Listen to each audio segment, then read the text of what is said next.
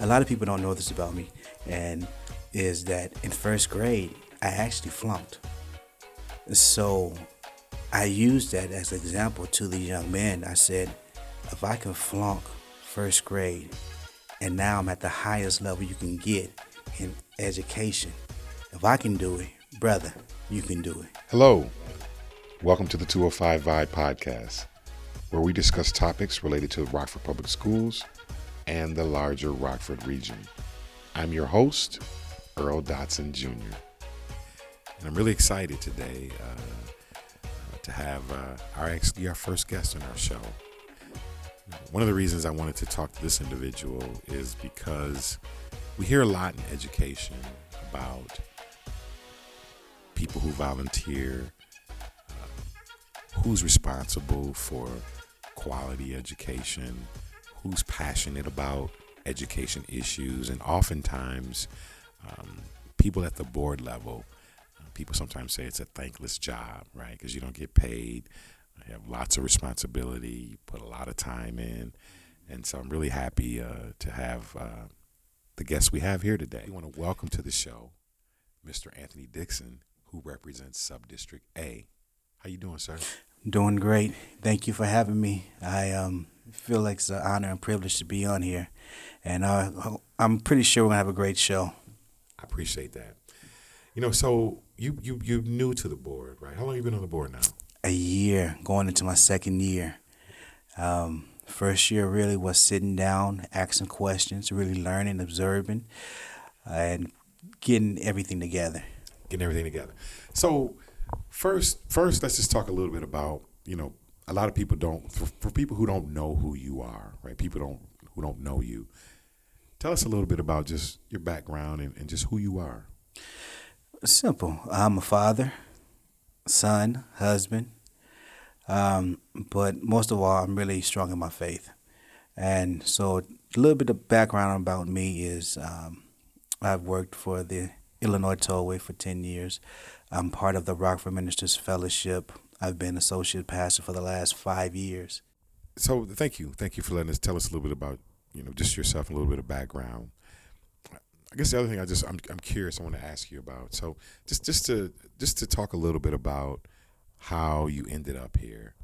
Um, there there was um, you know for sub district A there was during that time, or you said about a year ago, uh, there were not any candidates who had filed any petitions.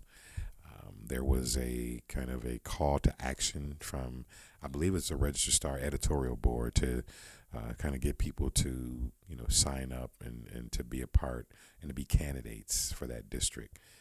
Uh, and then a write-in campaign ensued. Uh, you and another individual kind of came out, uh, kind of neck and neck, and then there was a the, the, the county clerk had a process to decide who was ultimately the winner of the seat. Just just tell us, just talk a little bit about kind of what that was like and what was your what was your mindset uh, during that time? Uh, you know, going kind of going through that. When they first told talked about um, running for sub district A, my first reaction was, "No, I'm gonna let somebody else do it." Um, but I was in another meeting, and then it came to me again. The second individual said, they didn't even know each other, said, You should run. I, that same day, I went home and talked to my wife. I said, I really believe I have something to offer to the school district and that I should run. I said we have to um, look at our situation, what we all have, what we got going on. Um, would you know? Ask with her support, would you be able to support me on this? And she was full one hundred percent saying, "I got your support, whatever you need." and whatever uh, you can do, our family, our kids, and I talked to my kids about it too. I said because it's going to involve your lives too, because that means I'm going to be away from you. I take my time away from you to help um, um, the the community, and I've already done that. I've, I was already on different boards. I was already committed to the community.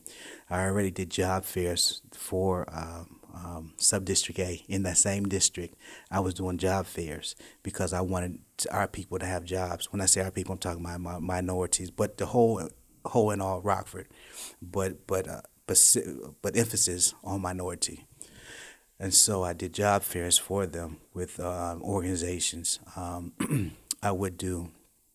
Um, we did mentorship from youth that were in that subdistrict A and we did mentorships for them from from the ages of 17 to 24 young men trying to develop them train them to be young men and to get jobs and to do finish their education to just be men and they had different life um, um, circumstance that we tried to help so once i did that and um, i talked to my family and wife uh, the next process was how do i go about doing it so I went through the process to put my name on there. And then I met some credible people while I was in that journey um, to get where I am now. Um, I met in, I met mothers that um, that that put their energy going door to doors with me and believed in my vision believed what I had to offer because they seen what I did with their sons. And so they said that's what we need. A lot of people don't know this about me and is that in first grade, I actually flunked. So I used that as an example to the young men. I said, if I can flunk first grade, and now I'm at the highest level you can get in education, if I can do it, brother, you can do it. That is what a powerful story. I'm sure you know. Every, I, I like to say everyone has a story, and um, that's a powerful story, and uh, and I'm sure that resonates with the young men you were trying to help. One of the other things about Sub District A, it is a you know it's it's a, there's a lot of history with that seat.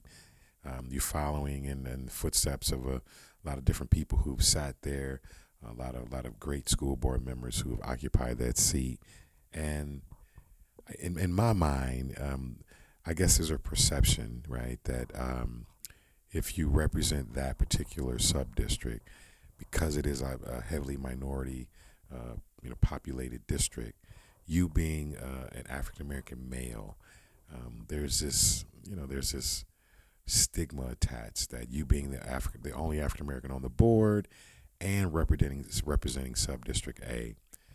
Talk a little bit about sometimes fa- fairly or unfairly uh, when you sit in that seat, you kind of become the de facto spokesperson and representative of you know all things African American and all things that relate to the black community, uh, and as it relates to education, and that you become the spokesperson. You know, tell me, talk a little bit about that that responsibility, um, and you know, is that is that accurate? Uh, that that the way I've described that. You brought up some good points because they do expect you as the only African American on the board to stick up for African Americans which is which is um, it's fair and unfair at the same time. But that's that's the title of the job. So you know you take that knowing that you have to um, represent African Americans, but as you represent them, you have to represent the whole as the district because you represent every um, every every decision you make is not only for African Americans, but it's for the whole district. And so, yes, I emphasis on African American, but my decision is as a whole. And I believe as the whole does better, of course, every um, ethnic group would do better. Um, what I, because I, I do represent Subdistrict A, there are some, I represent them, so their voices I try to make is heard on the school board. Um, sometimes um, there may be disagreements among the board, but at the end of the day, once we vote, you know, um, it's that's what we did. We voted, and we speak with one voice. Um, Interesting. and That's uh, that's a that's a great perspective. Um, you know, in the past, and having having observed you and watched you, um, how do you how do you answer those folks in, in the community, particularly in the African American African American community, who don't see you as being someone who's necessarily bombastic or someone who's uh, who's uh, very vocal or who's uh, considered to be uh, um, you know, you, you have much more reserved approach as opposed to someone who's, um, you know, being much more assertive in terms of how you um, present yourself with things that may be viewed as uh, an injustice, so to speak. Um, how do you answer those folks who don't think that you, uh, and, and, the way we talk about it, who don't feel you go hard enough for the African American community? Do you, do you think that do you get that type of feedback from people? Uh, uh, I mean, how do you how do you address that? Only from the people that don't know me. They know I go hard, but I'm not going to be the one that jumps up, st- just standing up and just rah rah rah with my fist. No, I believe that you speak with individuals and you have with have a conversation with them, and of course, you, of course, injustice. Um, I don't stand for injustice on no people, but especially um, African Americans. Uh, we already had so many difficult situations in this country alone, especially in education. So, I, of course, I go hard for them. But my mannerism is different from uh, uh, district uh, school board members that have preceded me. So my mannerism is to get the job done, but um, get it done in a way that will um, benefit the benefit all. Um, I think one of my greatest skills is I know how to get stuff done without you ever even knowing that I did it, mm-hmm. but I was the one behind it. Yes, sir. So interesting. Um, you know, so you, so we've we've both uh, we both lived in Rockford in the community. We both have been around. Uh, we're products of the system, yes. um, and so we've seen we've seen this um, this debate go on for you know quite some time uh, now regarding student achievement, uh, the achievement gap, uh, low uh, low student uh, attainment, particularly in African American students. Um, and so I'm, I'm curious as to um, what do you think is you know as, as you talk to your constituents, um, what what do you feel? What what are you hearing from them in terms of what are the issues that they care the most about? What do, what do you think those are, and what do you hear from people when you're out there talking to folks? Some of the greatest concerns were Discipline Act. Um, they feel was unproportioned, even uh, unproportioned to African Americans. Um, some of it was education, the gap, like you brought out. Um, but my question was, I agree with them, and so what we tried to do is had conversations with the board and different individuals. What can we do to better uh, to move that needle to African Americans to be better. I, I think it's not only African Americans, but I think it's the whole as because if you look at Rockford, it's for fifty one percent poverty level. So uh, everybody, it ain't just black folks that are struggling. It's our Caucasian brothers, our Caucasian, our uh, Hispanic brothers, our every ethnic groups has they're struggling and so as a whole we're struggling. So we need to we need to I, I, I really believe we need to focus on how can we better uh, educate our students so they can go into workforce. And i think believe we do have a plan um, if you believe it or not. Um, the plan that we have it's it's it's going it's a little slow but i believe we, we're taking the right step though we have a plan, there are some issues that, as a board member, that I, I say uh, that I take fault or, or, or I think we need to improve and I need to speak up on, and I have. I've been very vocal about it. But at the same time, I have to understand that some of this is going to take time. It didn't have, we didn't just get in this mess overnight.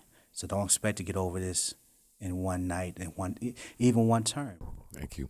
So the, the folks that are going to they're, they're the people that are, that are going to listen to this podcast right? There uh, this this audience that we are developing here um, if you if you had something that you really want them to know about the things what, what do you what do you the thing that you really care about in education when you show up to committee meetings when you show up to school board meetings what's Anthony Dixon's uh, kind of focus right? What are, what are the issues that you care about the most as it relates to education and the Rockford Public School system?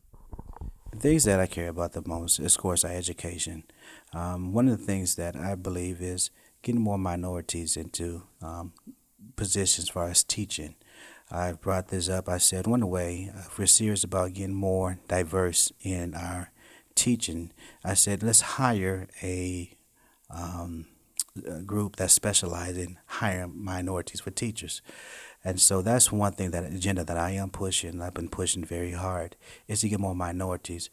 The one article that I read is not the gospel, so I don't take it or don't take it. It just says that if we have a minority teacher within the first couple of grades, that it helps minority to achieve or to to to to successfully or to motivates them to want to finish um, high school. So, like I said, you can take it with a salt of grain, but I be, I believe that we have to do better. So that's one area that I've been pushing. Um, is really getting teachers and getting minority in positions that will um, that that blacks Hispanics would see a resemblance of themselves when they look up. We we have uh, some administrators, African Americans and minor, minorities that that we hired this year that I'm excited about. That's awesome. That's awesome. Because you know, this let's just let's just let's just talk about that just for just for a little bit because what we we hear that a lot. We we hear that uh, that we need more min- minority teachers um, that there is uh, that the we we heard people talk about that there is a correlation between a, a student in a classroom uh, and looking up and seeing that their teacher is a minority or that someone that looks like them, and that that has a um, a, a, a, a better impact on their growth and in their education. So we so some statistics that we know exist. For example, we uh, we we've heard the superintendent, for example, say uh, back in 2013 you had a little over 51,000 uh, teachers, certified teachers, who applied to be teachers in the state of Illinois. Uh, last year, that number dropped all the way down to about 13,000, right? So we lost about, that's about a 75% decline in the number of teachers here in the state. So when, you, when you're dealing with numbers like that, um, and we know that um, you know if, if you're a, a minority or an African American teacher, um, that that you're going to have lots of options, right? People are going to be you're going to be it's competitive um, to to to recruit minority teachers. And so, um, what do you think is the kind of the competitive advantage? I mean, we, we hear people talk about that a lot, and it's much easier said than done. And and so, what what is it that this the district or this the administration or that the superintendent or the people in the community just don't understand about the the difficulty in that and the challenge in, in making that happen. I mean, we know that eighty percent of the folks that, that that come out of uh, you know our, our uh, to be certified teachers are, are Caucasian females, right? We know that's just the number. And so, what what do you think is some more creative ways we can combat that? I think some of the things that we're doing already, really, if you think about that, we're we're, we're as a district, we're going to pay for individuals to go to school um, up to their masters. That's the long term goal. Um, and I think that's actually wonderful. Um, I think so what we, what we have to do, I think, um, is go and recruit some from the um, uh, black colleges. I think that was one aspect. But how do we recruit them? What what is it? What would bring somebody to come here than Alabama, where it's warmer? Um, that's a difficult question. You're right. And so, and uh, I've had these conversations with um, uh, Jarrett, and he has said the same thing, and he's all for it. I actually, he's really for it. Um, um, so we just have to get the board to um, go around and approve it, and and have really deep, deep discussions. Um, what I think some of the great some things we could do is um, incentives to go to school, then incentives to uh, what are the programs we have to offer um, that would bring them here. We have some incentives if they come live in Rockford that we will put payment or we have some uh, we'll put a down payment on their house or money incentives um, because we can't really pay you more, but there's other ways that we can uh, sent, uh, we can we can motivate you to come. Um, so you so you do I just and one last thing on that. So you right. so you do agree though you, you do agree because because again we we hear we hear this a lot, but but you do agree with um, those individuals and the sentiment that um, having more African American teachers could potentially improve the academic performance of um, you know African American students. Yes, I, re- I really do believe that.